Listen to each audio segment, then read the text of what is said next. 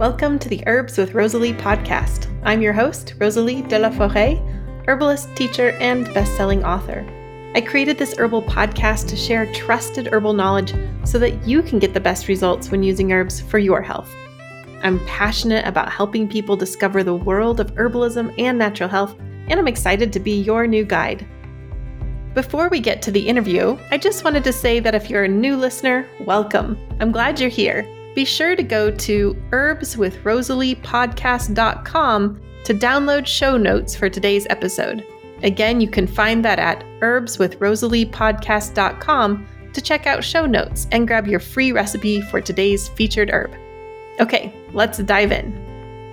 Hello and welcome to the Herbs with Rosalie podcast. I'm your host, Rosalie de la Forêt. And I am jumping out of my seat excited today to be chatting with our guest, Rosemary Gladstar. Rosemary needs no introduction in that many of us have already been deeply touched by her offerings to the herbal world, whether it's through her direct teachings, her recipes, her popular books, or through the organizations that she has helped to found. But one thing I've realized about Rosemary over the years is that she is full of surprises. The more I know about her, and every time I hear her teach, I learn something new. So, with that, Rosemary Gladstar has been practicing, living, learning, teaching, and writing about herbs for over 45 years. She's the author of 12 books, including Medicinal Herbs, A Beginner's Guide, Herbal Healing for Women, Gladstar Herbal Recipes for Vibrant Well-Being, and Herbal Healing for Men. She is also the author and director of the popular home study course, the Science and Art of Herbalism. In 2018, Rosemary was awarded an honorary doctorate for her life work from the National University of Naturopathic Medicine.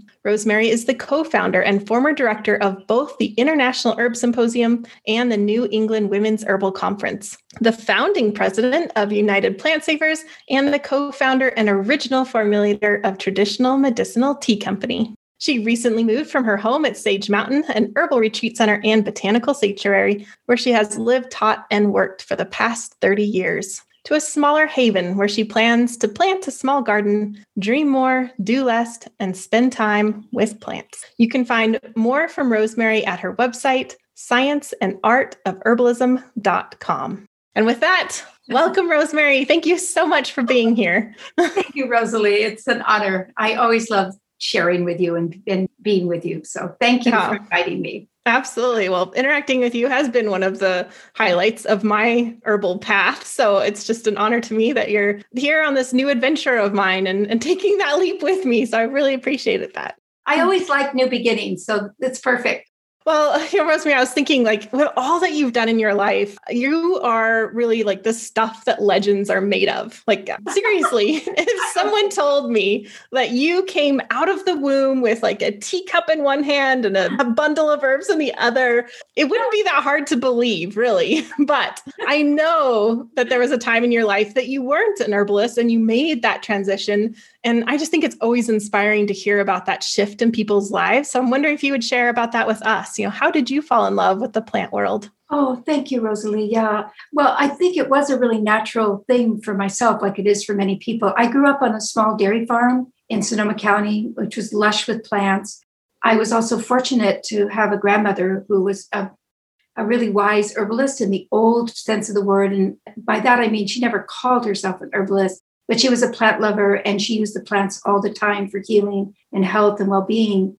And she she was also a survivor of the armenian genocide and she used to tell us literally like she meant this that it was her belief in god and her knowledge of the plants that saved her life. And i mm-hmm. i do believe that she was driven by that to make sure that her grandchildren and probably her children as well really knew about the plants. So even as a young child my grandmother was taking us out to the garden and picking the weeds and showing us which weeds were healing and nourishing. They would go into the basket that would come into the house along with the garden vegetables. And so that love was kind of planted in me, seated in me as a child. And as I said, growing up in nature, like being on a farm, out in the fields all the time and surrounded by the hills and spending time at the coast and just being around the plants, they began to speak to me even as a young child and I do. It, it's I always find this very interesting for myself. But even when I was like in elementary school and certainly like junior high, my early studies were always about plants, like native mm. medicinals, in our region where I was growing up as the Yurok and the Modoc, who were the original people of that land. And I was always interested in, you know, what they were eating and their natural ways. So some of my earliest studies were on the native uses of plants of Sonoma County. And so, you know, transiting into being an herbalist, you have to kind of realize in my era, that really wasn't even a term that was used freely. It was very few people that were walking around calling themselves herbalists, very few herbal books, etc. So that transition to becoming an herbalist was kind of a slow and natural process for me. It probably began in my early 20s when I opened up my herb store and you know began the practice without really calling it that of, of practicing as an herbalist, you know, because in those days in the herb stores, you were answering people's questions and helping them and you know giving them any advice that they were asked for because people really actually didn't have a lot of places to go for that kind of information. And we mm-hmm. weren't afraid at that time you know we just spoke freely. So i think it was a really natural progression for me just being seated young as a young child by parents and grandparents and really by nature herself.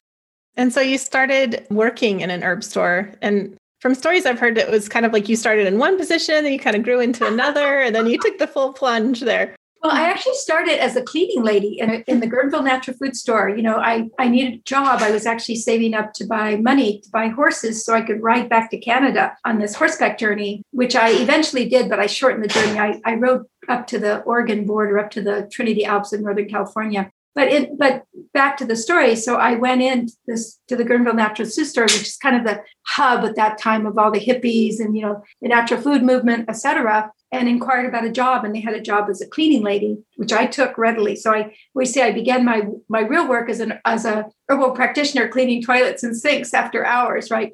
But they did have an herb section and even at that time i was in my, i was around 21 years old at that time.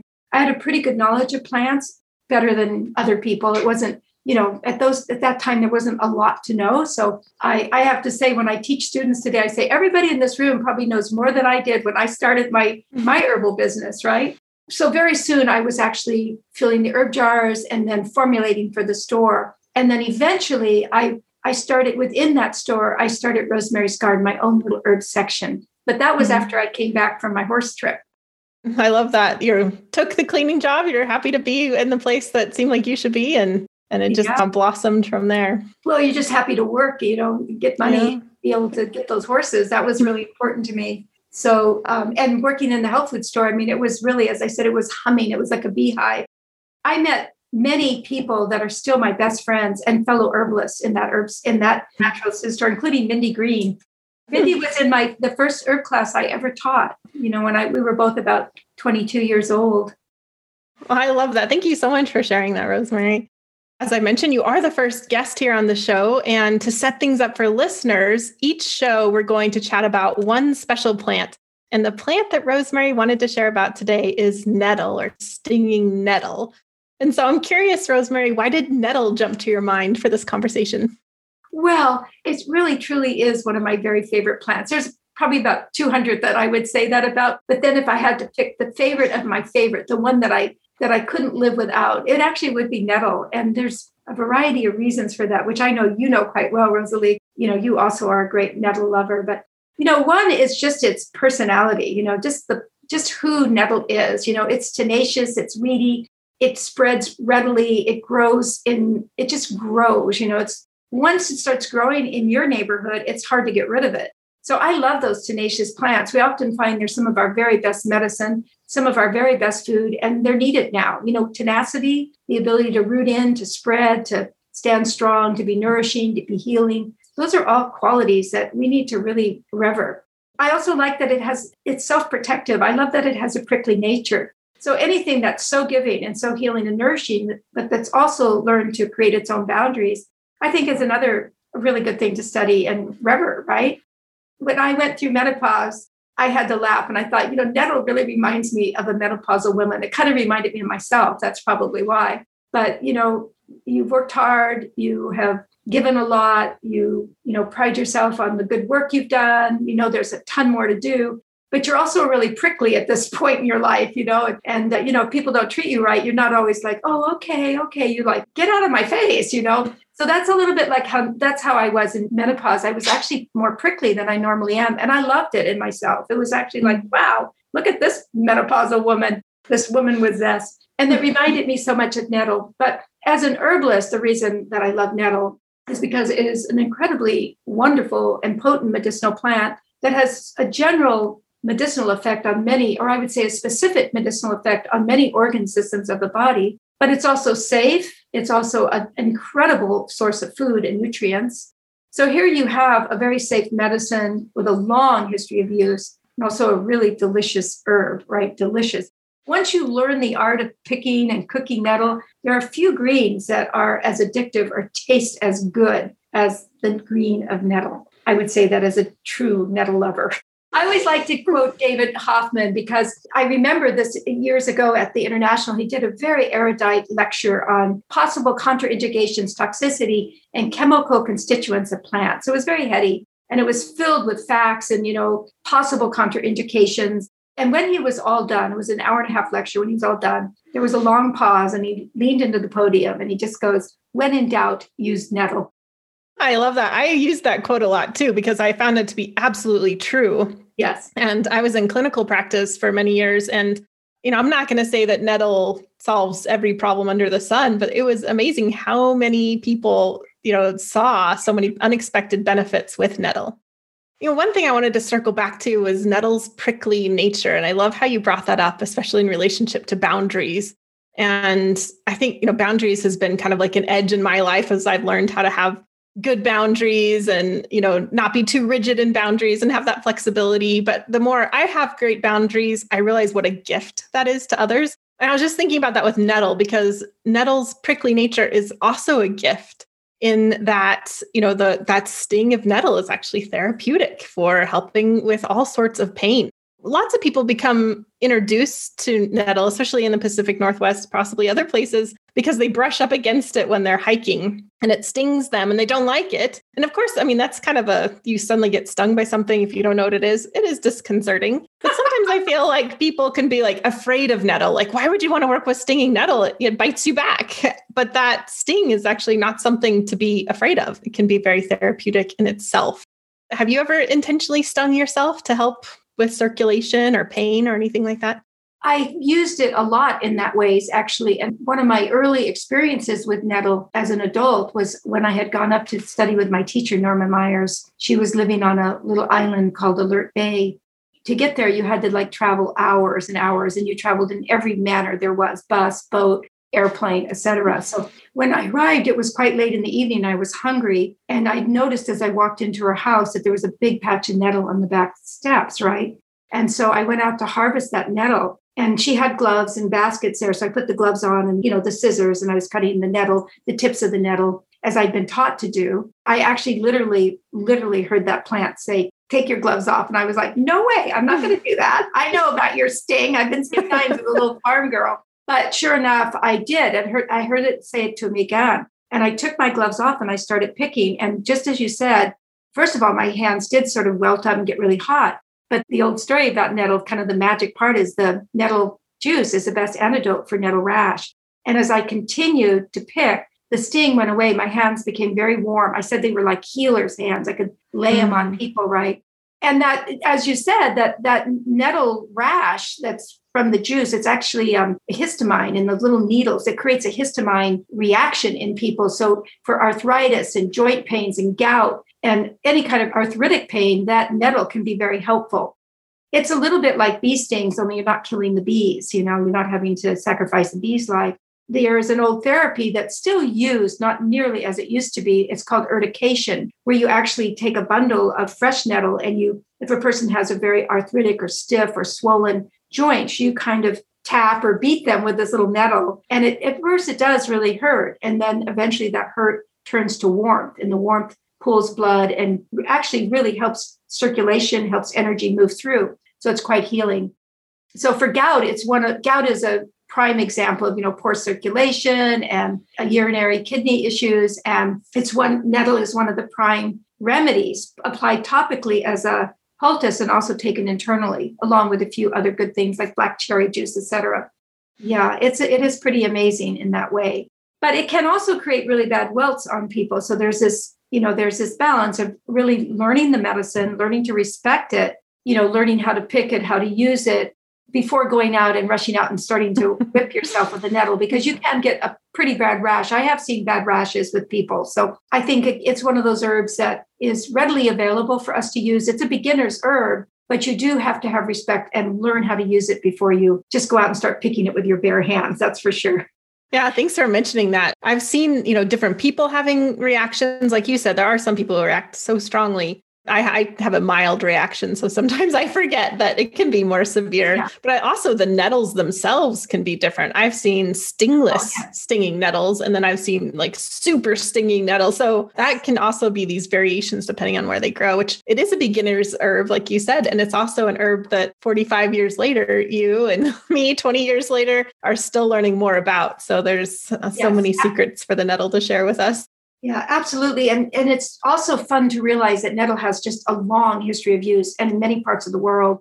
I, I did a, a, fun study a number of years ago. I was just curious to see how many, I have an enormous library, herbal library, as you can imagine. And I was just curious to see how many books I had, herbal books that didn't mention nettle. And I did find a few, but the vast majority of them had not only small you know, not only small information, but lots of information about nettle. And in that research, it ended up being quite a long research project for me. I found out all kinds of things about nettle that I hadn't known, lots of confirmations of what I did know. But some of it was is that um, it was one of the seven sacred herbs in the Wessex or the Whale tradition, Wergulu tradition, I guess. It was considered very sacred to these people. It was also an herb that a very famous Tibetan uh, yoga I supposedly lived on for like years. He just ate, ate mm. like nettle soup, right? Milarepa. So, you know, and also it was very famous as fabric that we know it still is. It's considered to be probably the finest fabric that there is over linen, even, and probably close to silk. Thankfully, I'm glad to see there are some companies that are starting to make nettle fabric again. I have a few items. I have a beautiful nettle scarf that somebody made a little nettle purse and stuff. I I should use them all the time, right? It's really strong and beautiful, but they're sort of sacred items to me. So I mm-hmm. keep them tucked away. I don't know why I'm keeping them tucked away. You know, I'm getting to that age. I've got to start using everything I love, right? Or give it away. But yeah, it has it's fun to look up the research on nettle too for again for readers who are listeners who are just beginning there is so much fabulous information about nettle common weed right? Yeah. Yeah that reminds me of um i was in france. My husband's family is french and still live there. And i was in the lascaux region where you know the famous cave paintings are. So we were going to a lot of different caves and we went to this one cave that earliest inhabitants were there 35,000 years ago and growing all around were patches of nettle of course, I have no idea if those patches of nettle were there 35,000 years ago, but I could imagine that they were. And it was just an interesting, my ancestral heritage is France. And I could just, wow, like 30, if I can even like possibly imagine what that is 35,000 years ago, my ancestors might have been here eating nettle. Yeah, well, they probably really were. I think it's very easy to imagine that they unearthed burial shrouds that are that at least that old that contained linen that was or nettle fabric mm-hmm. that was part of the shroud. So yeah i mean it has such a long history of being used and and it's showing itself again. You know it's interesting in the herbal community when there's so many hundreds of just fabulous herbs. Nettle is definitely one of the most popular. I, I think that's just amazing to watch different herbs. I've been practicing herbs long enough now that I've been able to watch different herbs kind of march through what I call the cover girl they just show up or the cover boy you know they show up and they become super popular. And nettle is definitely one of those herbs. And i think it really deserves that actually you know it deserves its place in the sun for certainly or in the limelight because it is such a giving wonderful herb. Just eating it right? I mean but we mm-hmm. should just mm-hmm. talk about that. It's so delicious. Like um, and almost any dish that you would use a spinach or you know deep greens or even kale you can substitute and use nettle. But the thing with nettle you definitely want to steam it well if you're using it in a, like cooking stuff. You know if you're going to make a nettle spanakopita or a nettle omelet. My favorite way to use nettle actually is just fresh i think i sent that nettle pesto recipe and that's we call it nesto that was that name was derived from my good friend janice schofield but um, it was something that I discovered a long time ago because if you take the little needles that are under the underside of the nettle and on the stems and you mash those, you can eat nettle raw. Now, again, this isn't something I would just recommend people go out and do because if you forget to break a nettle, then you'll get stung in your mouth. But it was always very impressive to my students when I roll the little nettles, you know, and I'm pressing those little needles down and then eating it raw. But what I learned to do from that is if I took the nettle and added it to a blender and made a pesto with it, and um, you know, so you're using that blender to just whiz it all up you could actually eat raw nettle and it was delicious. You know, I usually would add other culinaries. I might add a little basil or a little, you know, thyme or oregano, something that would add a little bit of a flavor to the deep green of the nettle. But you could create this fabulous raw nettle pesto paste. It was impressive for all my herb friends. It also tasted good. And you got all the super nutrients of raw nettle. Thank you for bringing up Nesto. So I want to let everyone know that this recipe is available at herbswithrosaliepodcast.com. So you just visit the show notes there. And in, in addition to the recipe card of Nesto, there's also the transcript for the show and ways to get in touch with Rosemary. So you want to check that out. And I'll remind you later on as well. But yes, so Rosemary sent me this recipe for Nesto as we were preparing for this conversation. And I had never tried raw nettle as pesto before. So I was really excited to try try it. And and just like by chance, I had all of the ingredients on hand. So that was fun. Nettle is going right now. So I was able to harvest some nettle and I'm actually growing basil basil starts for the garden and they'd gotten pretty big and needed to be pinched off. So I had the basil and I guess for people who don't know, I live very rurally. So either I have it at home or it's like an hour away at the store. So that was kind of why it was a big deal that I had already on hand. So I made it right away and it was so delicious. I think like don't tell dandelion but it might be ah. my new wild food favorite. but I actually did put some dandelion leaves in my version of it because there were some there, but it was just so delicious. And, and it was really fun to make this completely new recipe with a plant that I love so dearly. So that was really fun too.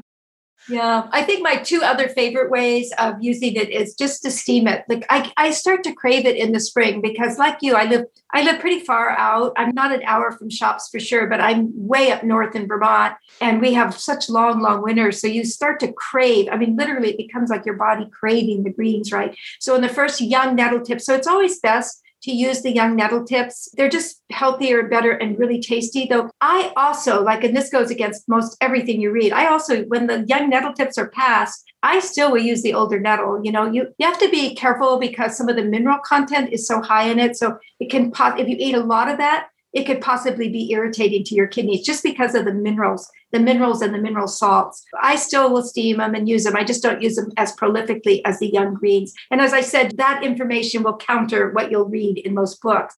So definitely the tender young tips are really the best tasting and the best for us. So I'll pick them and then I just steam them well. So this is one of those greens I say don't steam lightly, steam it well. Make sure that everything is steamed up. And then I just serve it with a little olive oil, a little lemon juice and feta. Just like mm-hmm. that, as simple as can be. And it's divine. And then on the other end of the spectrum is my nettle spanakopita recipe, which I think mm. is quite famous over the years. But it's just taking a spinach spanakopita recipe that you like, that's that Greek spinach pie, and substituting pure nettle. Just use straight nettle in there in place of the spinach and use twice as much, right? It was always the dish that I would serve to my students or, you know, the teachers from the International Herb Symposium or whatever. It was gourmet and elegant and so divinely nettle rich. It was so good.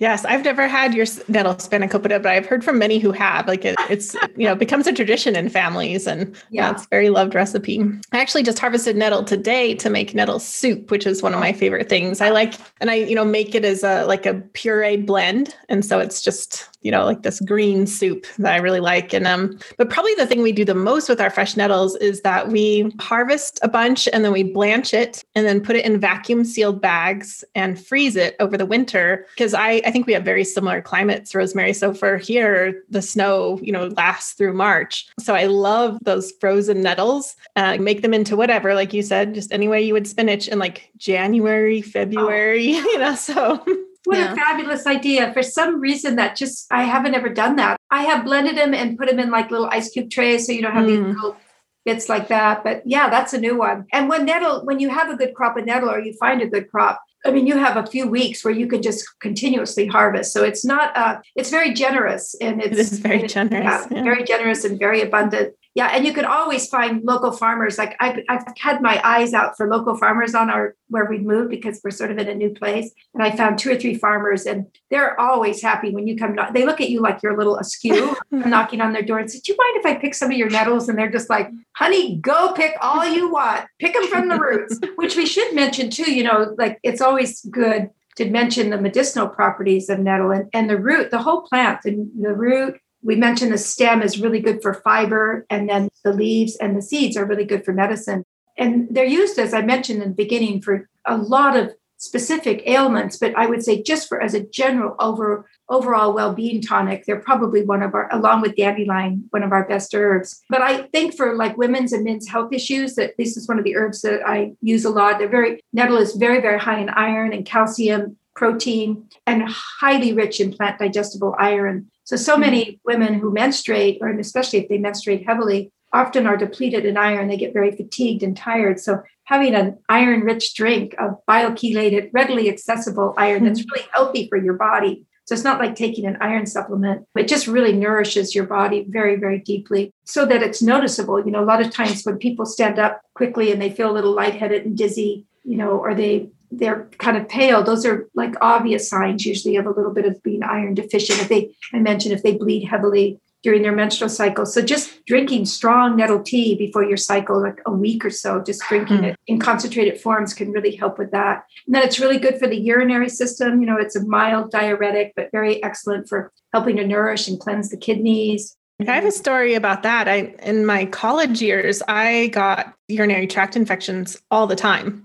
And it was just this like, I'd get one, go see the nurse. She'd give me antibiotics. I'd take the antibiotics. Then I'd get a fungal infection. Then you'd take the antifungal. And it was just this like horrible cycle of just like perpetuating itself over and over again. But that was like the only answer there was, right? And getting a urinary tract infection is no fun. Like for people who haven't had one before, it's, you know, you've got to have to pee like every five minutes. It burns. I mean, just getting one and having to go to the doctor is so painful and so disruptive. And it's just amazing to me that Western medicine doesn't have a better answer for this when the answer can be really simple. So for me, that was one of the first things that I really worked with herbs for. You know, I was just out of college. I just started learning about herbs and I got a urinary tract infection. And I was like, oh, I wonder if herbs can help. And I actually used different herbs to like help with the infection. But during that time, and I used them like numerous times because I would get the infection again and then I'd take the herbs, but it worked. And then I started taking nettle infusions, just enjoying them. I wasn't taking them to like for my urinary system. I just thought they were so great. And so I started drinking them regularly.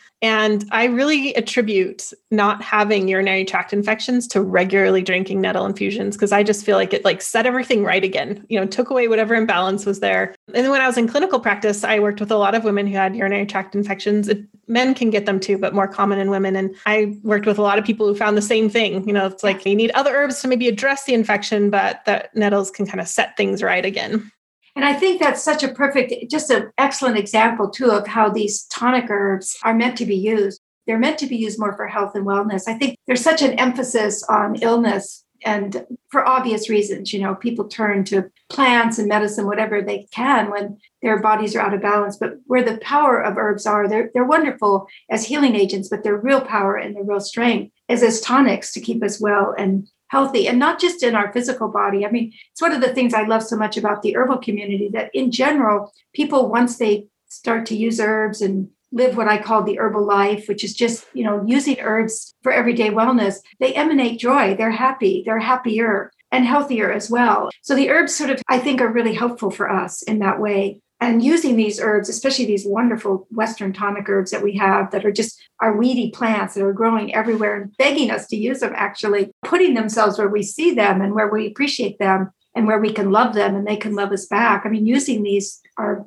they're just the best way I know to keep healthy and also to keep happy. I often say with nettle, you know, the side effects are like beautiful hair, strong nails. yeah, to mention that it's uh, that high calcium content is really, it's always been used for hair, nails, teeth. Yeah, it's really, really good for that. Yeah, excellent. Hi, everyone. Rosalie here with a short interruption. For the second part of this podcast, there is some background audio that may be a bit distracting.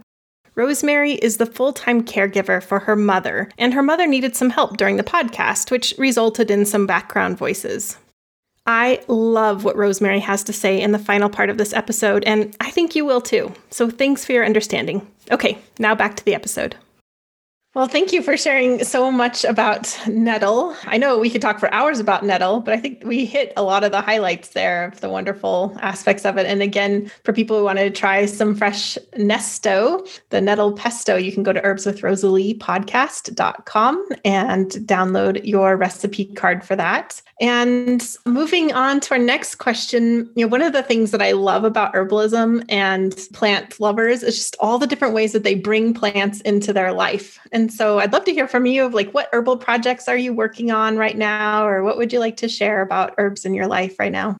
Yeah, thanks for asking. So, one of the things I'm doing is spending a whole lot more time with plants and less time traveling and teaching. So, that feels really good at this point in my life. But I'm also really excited because I'm doing a lot of teaching through my home study course. You know, I've been offering this course for something like 35 years, I think. We have the online version, of course, which is really much newer, but that's at least 15 years old. And it's just really exciting, you know, to be able to teach and share herbalism with so many people actually worldwide through this home study course because they can do it at home. They pretty much have their own time that they can do it on. So that's been fun. And we're also adding a nurses component to it. So to be an accredited nurses program that we'll be adding. We're hoping by this winter we should be able to launch it. So we're really excited about that. We have a lot of nurses who take the program, who take my course, but it's my home study course is not accredited. So we're getting this nurses program accredited for them. So that feels really good. But yeah, you know, I would say just working in my garden and planting a new garden. This one much smaller than the one I had at Sage Mountain because I don't have all the interns and students helping me, nor the energy I had when I was 40 or 50. So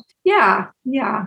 Well, thanks for sharing that. I know so many people have done the art and science of herbalism course, and it's something that people love when they're going through and then they refer back to it. I hear people say that to me all the time, like, oh, I'm referring to my notes from the course. And so it's a foundational course that just keeps on giving, you know, as you can go deeper and deeper in the materials and as you get to reflect as well. Yeah, so. it's also, you know, it's interesting because of the internet, so much is like flash learning, you know, it's like these little mini courses. But this course is really, it was patterned after my seven and eighth month program. So it really takes people, it's a definitely an introductory course for people who are just starting or intermediate in herbalism, but it takes them deep, you know, both into just how to use herbs for home health and family health, but also how to develop relationships with the plants and how to deepen the relationships you have with the plants. So yeah, it's sometimes it's people when they sign up are going, oh my goodness, this is a lot of work. You know, it's as much work as people want to do. But any study, when you really want to jump into it, and I would say definitely with herbalism, it's a lifetime study, right? here we are. You've been studying for so many years and myself, and I still feel like just a beginner. I'm just starting on the trail.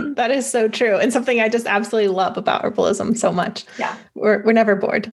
Well, for the last question I have for you, Rosemary, this is a question I'm going to be asking all of the guests in season one, and I'm really looking forward to hearing all these different answers. And so the question is with all of the challenges that we're facing today, what are some of the ways that herbs instill hope in you? In me personally? Yeah. Oh, yeah. Well, so I look to the natural world almost always for my spiritual teachings. You know, like uh, I had a, a, friend once, an elder named Tasha Tudor, and she used to say, you know, of course I believe in God. I just spell his name differently. I spell it N A T U R E. And that really sums it up for me as well. I have a very deep spiritual base, you know, in myself, but I look to nature, I think, as as my primary teacher in how to be a spiritual person on this planet. And so, in every way, I see the plants teaching us how to root deeply, how to be strong, how to continue to exude health and healing, not only for yourself, for everything around you. You know, we look at these most fragile little plants like a borage, which is so curious to me because borage is about I, borage, give courage, and it's about the heart energy, about the heart muscle, and it will crack cement to, to grow. You know, you'll see a little borage plant just coming right out of the cement, or mushrooms. We see mushrooms doing that. I mean, mushrooms live for a day. That's power and strength and resilience, right? And then you see these plants that are sometimes weeded out and sprayed, and they still come back, like a dandelion, for instance. I mean, it's Ortho's cover girl, for God's sake. You know, it still blooms beautifully it mm. doesn't matter how despised it might be by part of the culture and loved and revered by the rest. It's going to always shine brightly. These thousands of yellow flowers and then the little wish balls that go sailing off into the breeze. So again, for beauty and then just this abundance everywhere. Like plants are tenacious, they grow, they feed, they nourish, they're beautiful, and they've been thriving for millenniums, right? Long before humans ever came on this planet. I mean, I think about when I think about resilience like, and what's going on right now in our world, it is challenging for us. But here where I live in Vermont, like just 10,000 years ago, there was an enormous glacier. And everything in this area was entirely different. We had huge mountains, right? And entirely different plant species. And yet, just 10,000 years later, the earth has restored itself completely. And we live in this abundantly green, rich, diverse world here. And so to me, that just it just is really a statement about how things change and that you know we have this maybe maybe 80 years if we're lucky or 90 if we're really lucky 100 if we're not so lucky to be on this planet. And so we're basically just seeing a little eye blink right? We're like a little eye blink a little cell that's blinking for a moment. And hopefully our blink is brilliant you know we get to blink brilliantly and absorb all that we can. And then we become part of this eternal endless dance. And that i've learned through the plants and nature you know just through God speaking through those, or the goddess, or whatever we want to call that great energy spirit speaking through everything that's around me of the natural world. And I definitely feel that we're part of that natural world. We're not a part of it. We try to make ourselves a part of it. You know, we try desperately to, but we are as natural as the cedar tree growing outside my window. We're just younger in evolution and therefore acting like spoiled brats a lot of the time, not realizing that the great give and take, you know, that is required for harmony in life. Yeah. So, yeah, just spending as much time as I can in nature, you know, heal our broken hearts and repair our souls and restore us every day, I think is really the answer for not everybody. I mean, maybe some people restore sitting in front of their computers. I don't. But yeah. but as soon as I walk out in nature, and kick my shoes off and when I can take my clothes off and just roll around in those grassy areas and herby areas, I feel whole again. Mm-hmm. I feel like I'm of purpose, right? Of service. It feels wonderful. That was beautiful. Thank you so much, Rosemary. Thanks for sharing that. And thank you for your time today, for all of your inspirational sharings about hope and nettles, and, and really for all that you've done to bring herbs into so many of our lives. I really appreciate you being here. Thank you. Thank you, Rosalie. For the listeners, don't forget to head over to herbswithrosaliepodcast.com to download your Nesto recipe card and see more special offerings from Rosemary. Also available are the complete show notes, including the transcript. Before you go, be sure to click the subscribe button so that you'll be the first to get my new videos, including interviews like this. I'd also love to hear what you thought about this interview, so leave your thoughts in the comments below. I deeply believe that this world needs more herbalist and plant centered folks, so I'm so glad that you're here as part of the Herbs with Rosalie community. Have a beautiful day. Thank you to Rising Appalachia for the use of their beautiful song, Resilience. Listen to more from Rising Appalachia at risingappalachia.com.